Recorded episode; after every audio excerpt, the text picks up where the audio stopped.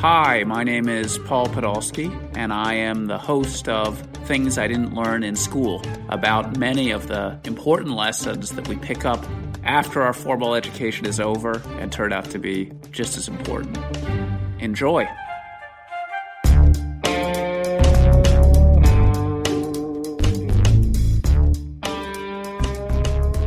My guest today is Jim Levine, a dear friend and a real expert in dealing with challenging, traumatized children, families, and how to work with school districts.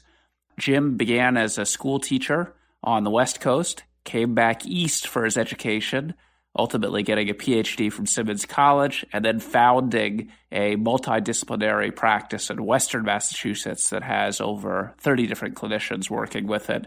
And today, really can share with us what his decades of experience have yielded him in terms of dealing with traumatic families, traumatized families in general, and specifically reactive attachment disorder kids. So, Jim, welcome. It's really my great pleasure to have Jim here. And Jim is a longtime friend.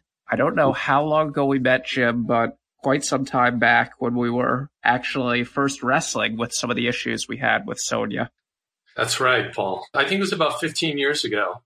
Yeah, so we've seen, we've watched our families grow up, and uh, Jim has really been at our side the whole time. More as a friend than as a professional. We had a team of professionals watching what was going on. And I thought that for a lot of the parents that are wrestling with kids like this, this would just be an unparalleled opportunity to get Jim's perspective. So, Jim, why don't you describe a little bit the new project you have? Because I think it's so relevant for the audience. It's really sort of a handbook for people to try to make sense of kids like this. What have you learned over the years and tried to make sense out of traumatized children, but really traumatized people? Sure. Well, the new book, as you said, is called uh, Children Gripped by Trauma, and it's focused on helping people who work in schools, but other counselors and certainly caregivers around not only understanding trauma, for which I think there's lots of information out there, but what I found lacking was information about what do you do? And what do you say in certain situations? And how do you coordinate and collaborate with other folks who are involved with the child. Interacting, dealing with a kid with trauma, whether it's reactive attachment disorder or something else, it requires more than just an individual approach. And so I think the, the focus for me, sort of my wondering has always been, how do you bring people together to create a collective approach that would be most effective? And that's really the point of this book. So could you take us inside that? That's fascinating because I know that certainly when we were dealing with this, even though Marita and I were surrounded by great people like you, and when we had uh, professionals we, we leaned on, there was also times we really felt incredibly isolating. And now yeah. through the power of social media, you know, I look at these discussion groups on Facebook, for instance, for uh, reactive attachment disorder parents. And while each case is different, and the kids come on a spectrum and families do too, there is a real sense of isolation and feeling not supported, particularly with really severely traumatized kids and their yeah. uh, behaviors. So, describe to us a little bit, you know, what that would look like. What do you see? What do you think good looks like relative to that model that you often bump up against? Well, the book brings out a specific model for collaborating and planning, which would include parent or caregiver. It will include teachers, counselors, administrators in a school, but it will also include a child. And who often gets left out of that process is the child and his or her input. But in terms of the isolation factor, I think part of it is that culturally we're expected to just deal with it and figure it out on our own. And as you well know, that when you that when you're raising a child with something like reactive attachment disorder, it's not only isolating, it's stressful, and you can feel like as though mm. you're drowning. Mm. And so the purpose is is not only support, but to have a planful place to get together, problem solve, and by having a plan of action, it tends to lower that sense of stress and isolation. And that's really, again, part of the model and that's part of what's built into creating the model. And when you're trying to create that, I know when we were dealing with it, we felt, frankly, a lot of skepticism that we were just making things up.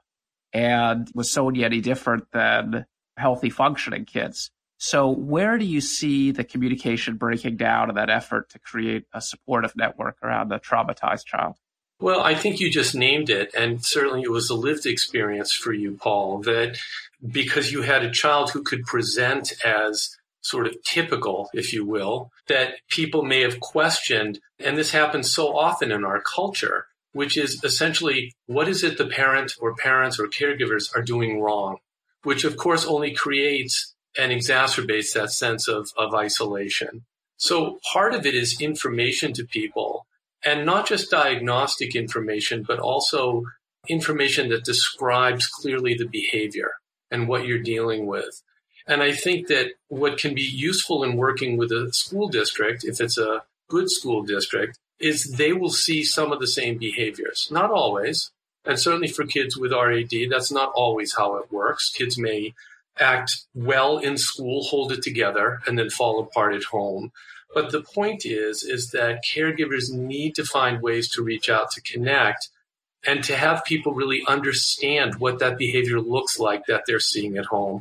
Otherwise, you'll just constantly be questioned about the, the realness of what you're dealing with. With these kids themselves, it seems like there's a parent education piece to it like letting the parents really understand what they deal with. And then there is the school piece, which is, it's a lot of work to go through that. And I know that when I tried educating the local elementary school about it, I would describe them as low on the list of priorities. So how do you break through that? How do you facilitate that in terms of educating the, the parents and the schools? How long does it take? What's that trajectory like? Well, there's certainly no set answer to that because one of the things we know about any sort of psychological struggle is that it is so child specific. And so I always get concerned when I see sort of top down approaches that don't make sense of individual circumstances. So that said, I think the trajectory starts with the parents or the caregiver. And so you know what you're seeing. You know what you were struggling with. And then how do you get other professionals on board to, again, by describing the behaviors you see, how do you get them on board to help you?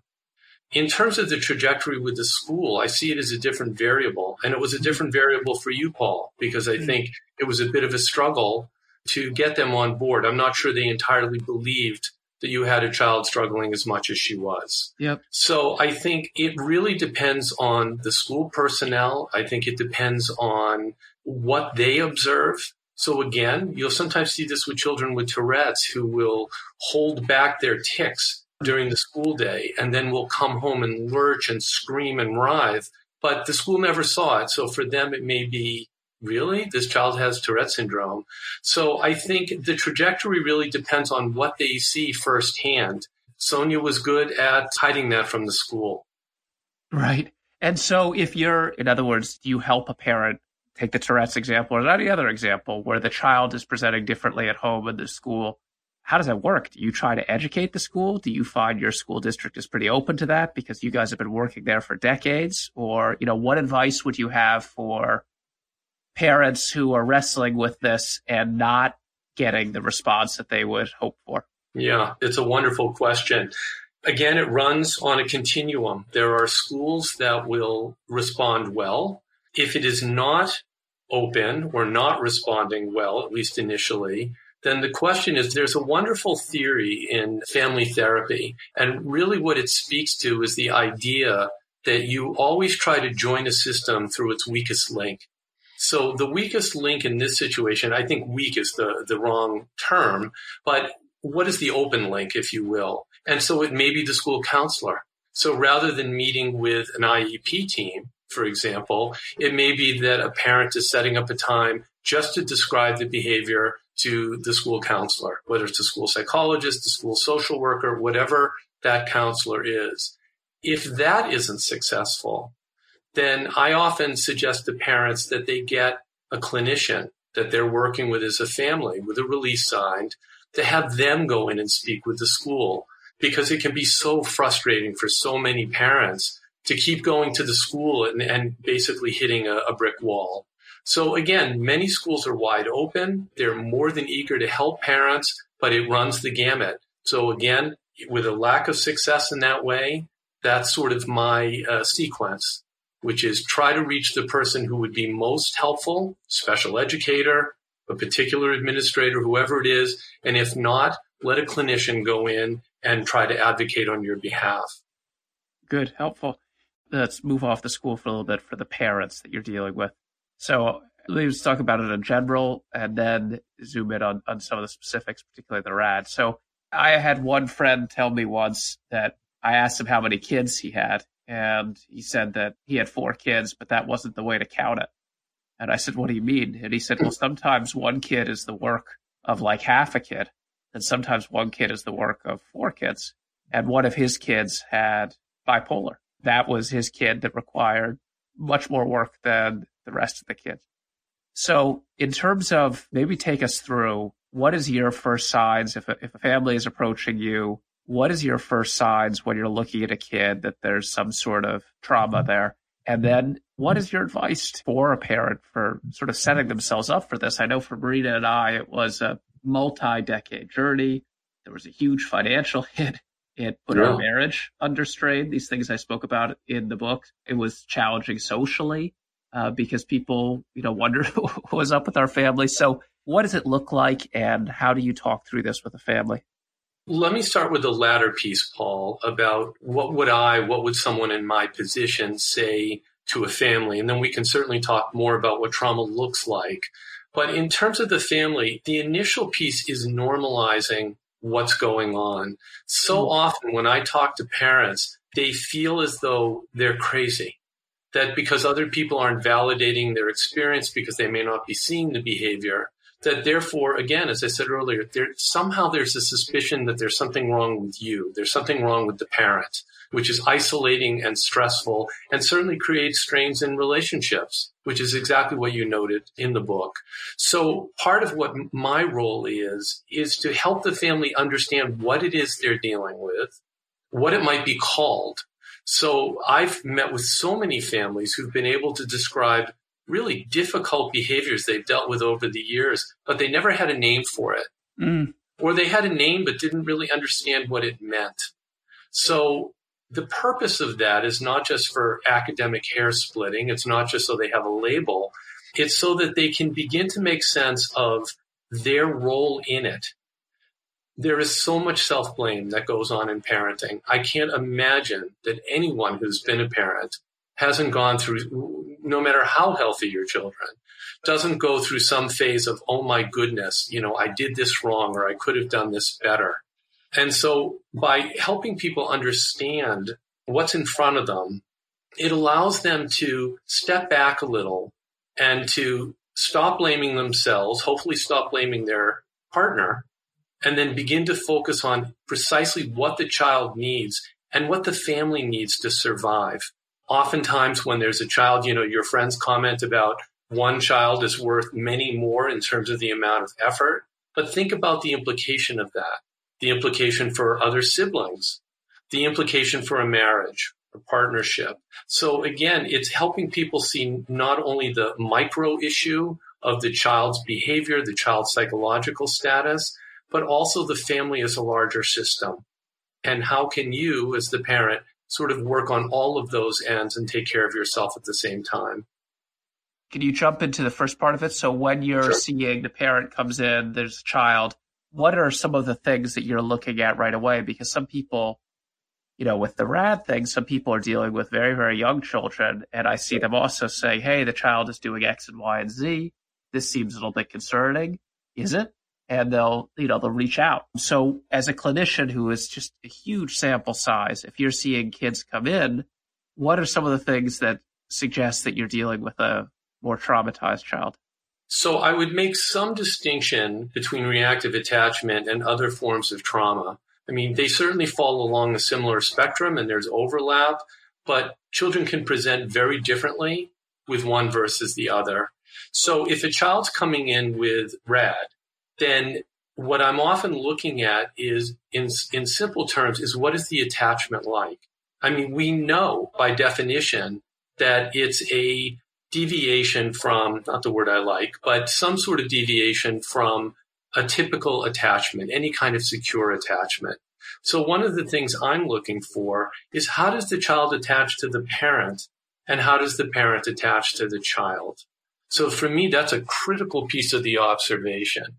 Does the child go to the parent if he or she isn't feeling well? What does that look like? Do they coming into a strange office like my place? Do they cling to the parent somewhat, you know, in a, in a developmentally typical way?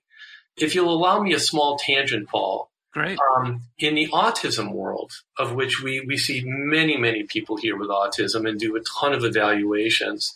And one of the things that happened for years is that when there was that lack of reciprocal attachment, which is sort of part and parcel of early autism, it was often seen as a fault of the parents. And of course, everyone may remember the term cold mothering, which mm-hmm. was a highly pejorative phrase uh, that Bruno Bettelheim came up with.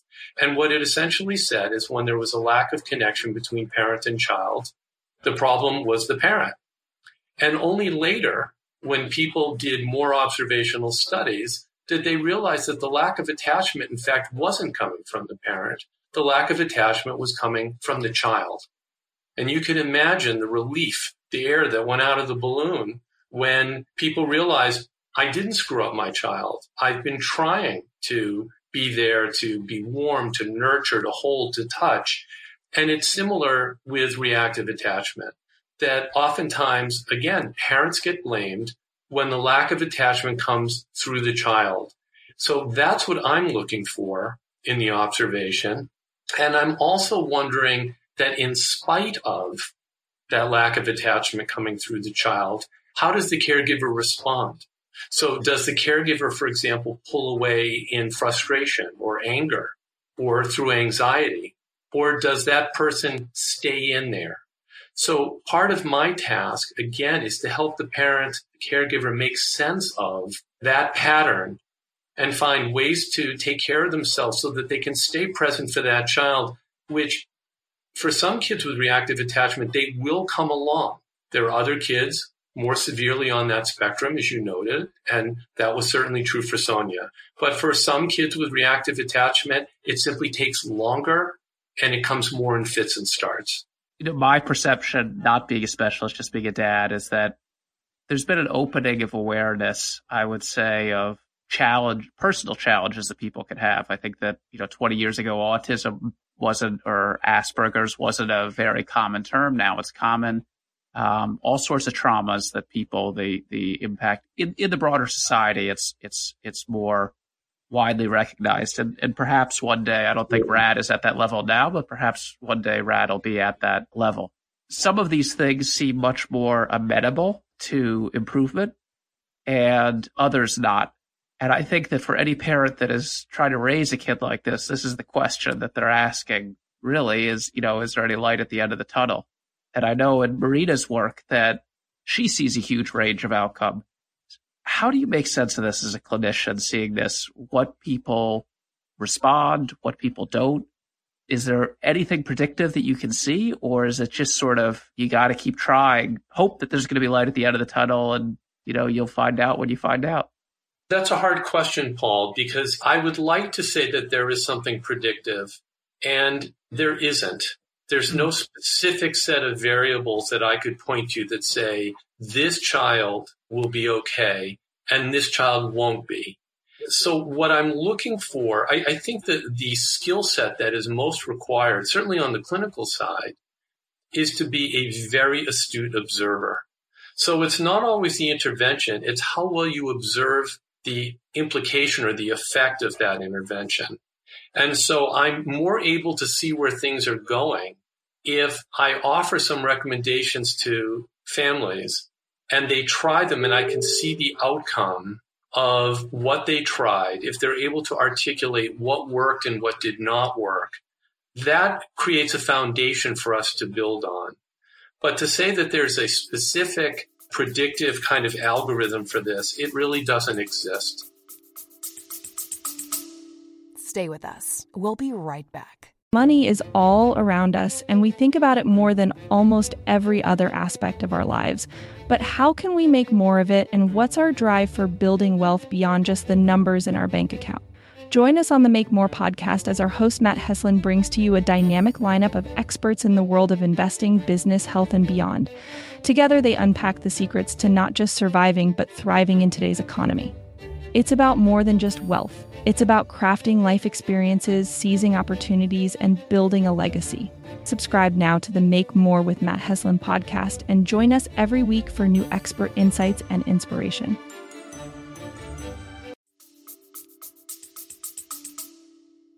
In when somebody's struggling with a kid, there is a very uh, important point that certainly with RAD that we came to with Sonia that we describe in the book where we decided to take her out of our home. Mm-hmm. And when a professional first described that to me, I was aghast even at the suggestion. You know, Sonia was just nine years old. I didn't even know what residential treatment was. And since then, I've discovered, as many RAD parents have, that there's a whole network of these throughout the country to deal with some of these kids. And I think it's, it's controversial. There's been an issue in adoption of something called rehoming, which is, you know, removing the kid from your home. These Right. are very, very delicate, controversial issues. But in our specific case, I think that removing Sonia from her home was a lifesaver for the rest of the family. You mentioned it early on. How do you wrestle with that when you're trying to help advise somebody through that? It is a struggle. I've never met ever a caregiver who, if, if the discussion even came up about a more intensive placement, whether it's residential or a day placement, where it didn't cause concern, self blame, worry, all of those things. I think the way I try to frame it is that it's a continuum of care model. And it is really no different than medically that you might go to see the pediatrician or the family doc for something. And if it's a more serious issue, you may go to urgent care and you might have to go to the emergency department if it's something that needs to be addressed quickly and there's no time. And then if it's more acute than that and also something that's going to last longer, you go into the hospital. And so I do tend to see a parallel there that this is a continuum of care model. And therefore, it makes sense that if a child simply can't exist in a family, and the hope always is that this is not only the last resort, but something that happens infrequently, uh, and it did for you, which is that at that point, it's it, I'm hoping it's less about self blame for the family and more about this is what's best for this child right now. And I think in your situation, it absolutely was. As hard as it was for you and Marina, you know that as friends, you had our backing completely because it was the right thing for all of you, including her. Um, and what were, I mean, for us, you know, we had our own indications. When you're looking at a family and you're saying, okay, it's time to go to this more acute type of treatment, the equivalent of the hospital, I imagine one of the obvious things would be, you know, is the child a threat to themselves? But outside of that, which probably a lot of people recognize, what are some of the other lines, if you will, that once crossed, that's an indication that it is time to take that step or consider taking that step? Well, that's certainly a primary one. Anything having to do with safety and health and well being, those are things that are, are always paramount. So, The safety of other people in the family, too. absolutely, the safety of everyone in the home. And in some situations, there are questions about safety to a sibling or to an infant sibling, those kinds of Mm. things. We, you know, I've had situations like that over the years. So clearly, safety is a family based term, not just that specific child. So yes, safety is an issue, especially if there's ongoing self harm. That's certainly a factor. But there's also just the factor of sort of overall well being, I think. So, for example, I had a family where the child ran away frequently. And of course, that is a safety issue, but this was a child that they knew would stay safe when she ran away. And yet they simply felt that they couldn't maintain as a family, take care of their other children when this child was constantly running away, really over very little, there was little stimulus to that happening. And so for them, it was leading to family breakdown. And the child was not successful, not only at home, but wasn't doing well in school, wasn't doing well socially, wasn't really doing well in any realm of her life. And so again, going back to that idea of a continuum of care, a continuum of service model, if a child is unsuccessful in all those realms, it's typically an indicator that they may need a higher level of care. Hopefully temporary, but not always. So that raises two important questions. One of them is financial, and then the other thing is the success of these these interventions. If you're lucky enough to have health insurance and the primary care physician to carry your metaphor forward says, Hey, we need to send you to the hospital. While there's copays, et cetera, it's generally covered. Whereas the mental health support for things like residential treatment, certainly in our case, was non existent. You might know much better what it's like with a broader sample set. But if you come to that stage, or if you're dealing with a child that has these needs where you almost need to effectively equip your home as if it's residential treatment, the financial burdens can just be massive. But the support for this in terms of insurance, et cetera, is still relatively limited. At least that's my perception. Does that seem accurate? It really ranges. And I think, you know, the variable in the story is often whether or not the school will participate in paying. So it's not only about insurance. It may be that the school district will pay for the educational component of a, of a placement. Um, so there are just so many factors to that. And this is where having an advocate is so essential. So there are people who, at least in this region, are called 766 because Chapter 766 is the state version of special education law and they're called 766 advocates. And families reach out to them and they help. They look at the child, they read all the reports, and they then help the family advocate for what the child and the family needs. It's certainly not 100%, but I've seen many families with little to no insurance who have managed to get their children placed because it was warranted. So again, not a guarantee, but the idea that you're not doing it alone, that you have people working with you, trying to get your family physician on board. I've had pediatricians who have advocated fiercely for kids to get a higher level of care. And I've seen some relatively good success with that. And what about the success of these programs? So at the end of it, we had Sonia in three different programs. Right. And it kept her safe. That was a plus. I think physically and emotionally, and I and we didn't feel like we could provide that at home. But in terms of now that she's an adult, and the first podcast that I did on the series was actually a conversation with her, she mm-hmm. was pretty open about the fact that none of those treatments really changed her that much. And that was our experience as parents that they kind of scratched the surface, but the core issues came from motivation from her. And if that motivation wasn't there, it was difficult to get any more serious change. And, you know, I, I mentioned on the previous podcast, you know, she's now in the criminal justice system trying to clear that up. But that was the type of thing that we'd been very worried about at the outset. And in our case, it came to pass. So maybe there's no answer to this, but kids you see in residential uh, treatment, is there any evidence about how it works out on average? and you know what type of kids respond better to it or worse? So I haven't seen hard data on that, Paul. So I don't think I could speak well to it. The other concern I would have is that some of the research is done by the programs themselves. And right. so I would consider that somewhat biased research. So what I would tend to do is look more to the parents or caregivers to ask their impression of what the program was like. And as you did with Sonia, which is to also ask the child. Now, one of the confounding factors in something like RAD is that self awareness is not always that high.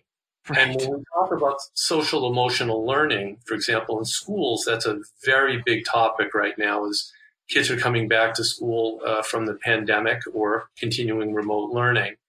And in SEL, what is really seen as the primary, sort of the foundational step is self awareness. So what we're looking at is self-awareness to self-management. Well, you can't manage yourself if you're really not aware of yourself. And then it's very difficult to be aware of other people if you can barely make sense of what you're doing.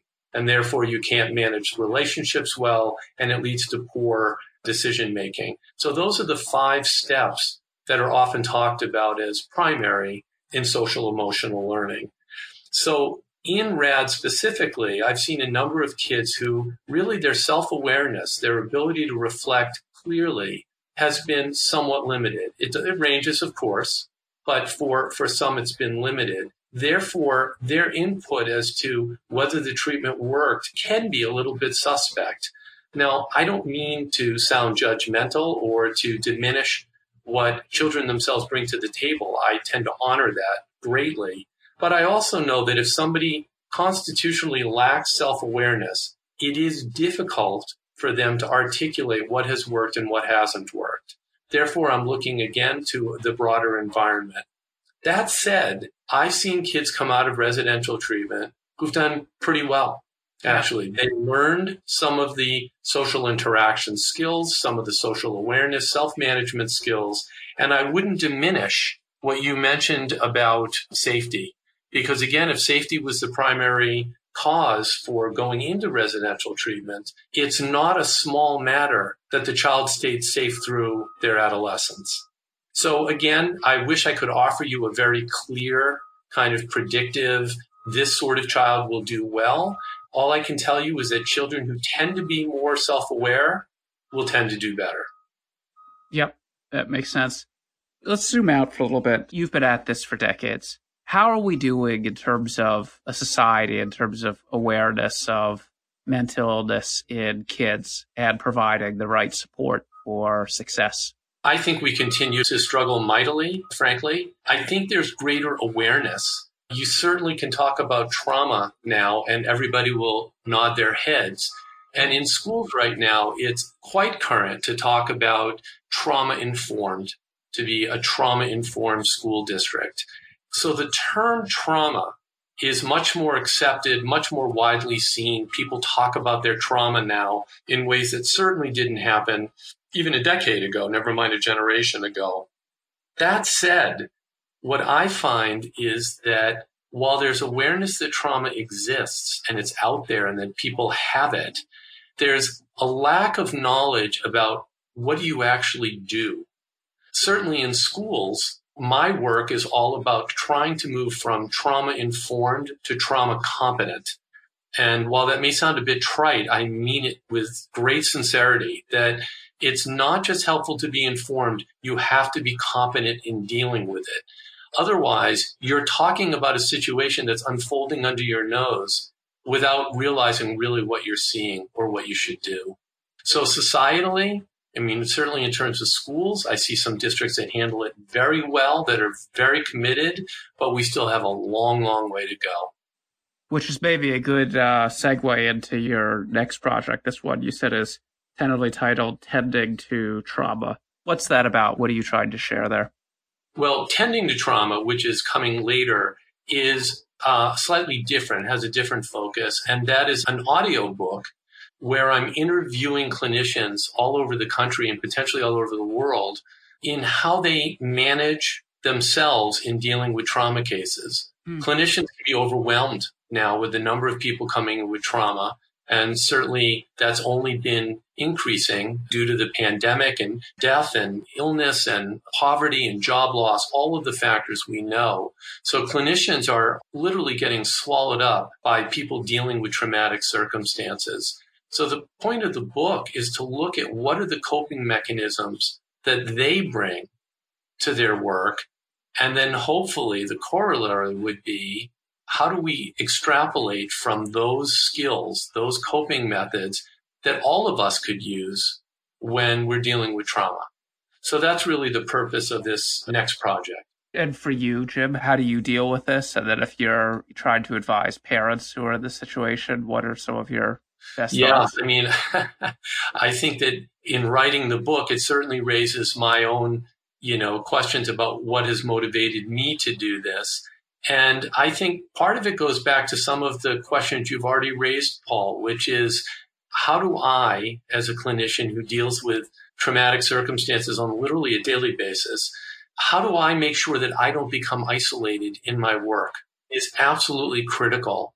So family, friends, time doing fun things, exercise, which I probably recommend 5,000 times a year to people, which is probably the best antidote to stress and anxiety, better than any other single intervention. So putting all those things together is how I manage. I find that, that spending time with friends and just enjoying life in terms of laughter and being active really goes such a long way. And it's what I recommend to clinicians and to families. What are your social supports? And so I rely on them as much as anyone else. Human, human touch to the experience from an expert. And then with RAD families, that can pose such a challenge just because the kids never really let up and they look at you know opportunities like that potentially as letting down your guard and striking. But right. would your advice, I'm guessing, would just be to try to structure it as best you can while keeping the child safe? That's exactly correct. And you know, my impression from the outside is in many ways is that's how you and Marina did it. Is you might go and exercise and Marina would be home and then Marina might go do something and you would be home with Sonia and you would find ways that worked for you as well as it could work. And that's where the question of social networks really, those questions really do come in.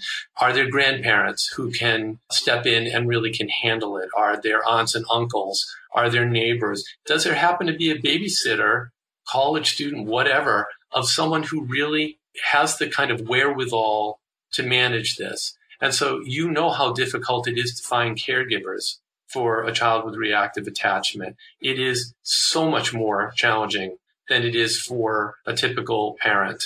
Yet opportunities often do exist, and it's a matter of finding them. When we can't find them, then that's when I see parents really begin to crash and burn. Makes sense. So, for families dealing with clinicians telling them, okay, your child has XYZ mental illness, and then, and then again, a subgroup around RAD, what's your first piece of advice about how to sort of digest a diagnosis like that. In other words, if you're given a diagnosis of some sort of terrible medical thing, I think that people have more of a structure about what that's like. So, you know, what is your, when you're sharing that news with people and they're got that road ahead of them, what are you saying with them? And then I'd also ask, you know, do you have, I always like to give all guests, a, you know, if you have any questions for me. Yeah. So your question was, how would I tell families that they had a child with reactive attachment disorder? Yeah. And what would you say in terms of like, this is something you're going to be dealing with? Here are my top three pieces of advice. I, I'm getting so into the conversation, like keep yourself safe, keep the family safe, take care of yourself, all these types of things. But what does that conversation look like? Yeah. Um, it is a very sensitive, obviously. It's a sensitive and delicate conversation.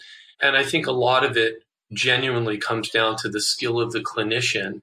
Someone who is sort of a more cold diagnostician who just throws out a phrase. And those people do exist. Fortunately, there are fewer of them, a fewer of them now.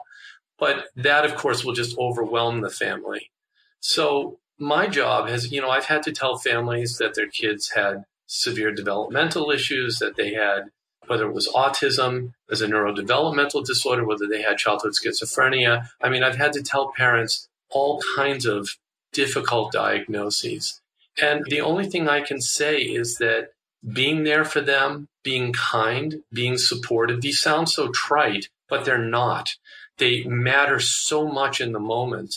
And what I try to do for families is let them know that I'm not going away, that I will be here as a support because they will need it. I also try to give them a sense of sort of the spectrum of what that diagnosis might look like. So, telling a parent that their child has uh, reactive attachment, first of all, it's rarely a surprise because by the time they come to me, they're the ones that are articulating the lack of attachment, some of the behaviors that go with it, you know, in official terms, there's inhibited and disinhibited types. The parents describe it perfectly in most cases. Therefore, when I share what I see going on, I often find some relief from people to know that there's a name for it, to know that they haven't necessarily just done something wrong. Again, the whole self blame piece that's built into parenting. So while it's a very delicate, difficult conversation, I often find underneath it is some relief for parents as well. Let me just, I promised it would be the last two questions, but I just want to inject one more here. Sure. One of the things that I've seen come up in a lot of the parenting websites, the chat rooms, is child protective services being called on them. So the, you know, one of the things with RAD kids is, is they're, they're not honest reporters. And so in an effort to further stir up the pot, they will accuse the parents of, you know, often some pretty terrible stuff. And I think in many states, is my understanding, is that people are then obligated to respond. Have you dealt with that? And what are your thoughts on it? I mean, as a group, we I certainly have, and as a group, we certainly have. I mean, we're a large group. We see a ton of kids and families. So yes, we've certainly seen it, and not only necessarily with kids diagnosed with with RAD, but first of all, yes, in people are mandated reporters, so that if a child reports any kind of abuse, real or not, the Department of Children and Families is required to go and investigate. Now, they may not further investigate after they do their initial screening, but they are required to at least check into it, which I understand from a safety perspective. You don't know from the outside what's real and what isn't. But for me, this goes back, Paul, to the, issue the, the variable we talked about earlier around safety.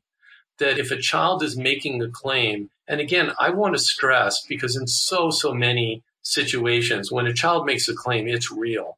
So right. I certainly don't want to sort of start with the premise that the child is making something up. But in the context of RAD, it certainly does happen. And in the context of kids with severe trauma, it does happen. Hmm. So it raises the question of what coping skills does that child have?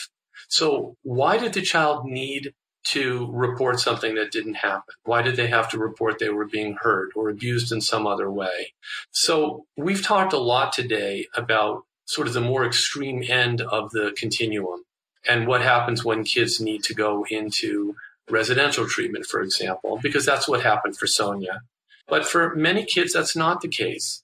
And for many, they can learn the skills to cope differently to learn the terminology to say, I'm really pissed off right now, as opposed to, I'm going to call the police and say, you just beat me. So what I'm looking at is what is the capacity of the child to develop those skills? And what I share with parents is those are the things we're going to look at. This is not necessarily a death sentence. And I don't want parents to always start at the most extreme end of the continuum. But again, that's based on the behaviors they're seeing. So if there's nothing else I stress from this conversation today, there are many, many kids who get better. They improve. Right. It's not a right. cure, but they get better. They learn to cope. They learn to manage themselves and social interactions. And a smaller proportion of kids don't. And unfortunately, sadly, that's exactly what you dealt with. Got it. Well, thank you. You've been so, so generous with your time. Before I part, any any questions for me, Jim? Absolutely. I have I have okay. two, Paul. it, it, seems only fair that I would get to ask you some questions too. And yes. one of them, of course, is I know you talk about this a bit in the book, but just in brief, what do you think this was like for your son? That's such a good question. On the one hand, it was much less intense than it was for Marina and I for two reasons. First of all, he and Sonia get along. Mm-hmm. And they did they did brother and sister stuff together actually kind of a charming way. They went skiing together, they went sledding, they did hikes, they did they cooked together. So they had this kind of sweet relationship actually that in part was just their personalities. They're very opposite, but the two of them clicked. And in part, I think it's classic RAD stuff, which is that Sasha was not an authority figure at all. Right. And so she rarely targeted him. She did target him, but rarely and certainly not as intensely as she did Marina. That's on the one hand. On the other hand, I think that dealing with somebody who is struggling with those behaviors certainly left its mark on Sasha. Yeah. And I think that he's been quite cautious in his relationships with people because being close to that and seeing how intense it is to share space with somebody that is struggling with basic issues of telling the truth, of keeping themselves and others around them safe. That left its mark with him. And I see a conservatism on his part in terms of who he's willing to spend time with, and particularly who he's really willing to get into a very close relationship with. So on the one hand, it was a much milder reaction, but on the other hand, it really left its stamp. Yeah, that makes great sense. And frankly, from the outside, as a friend to the family, that's exactly what I saw. I mean, right. that is a very sweet guy. I, I can't say kid because he's not a kid anymore, but I see the cautiousness of him.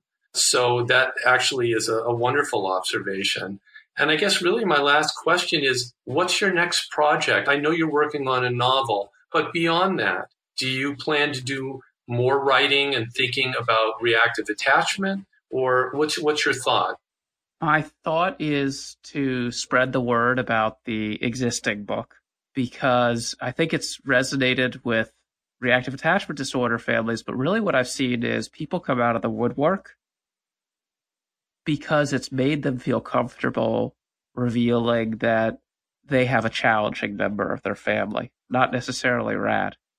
And I've had people come and say, you know, my sibling was schizophrenic. This was the thing we dealt with at home. Or I had a severely autistic brother or an alcoholic or all these types of things. There's a lot of families, which is you would know as a professional, but I wasn't aware of being in a different field.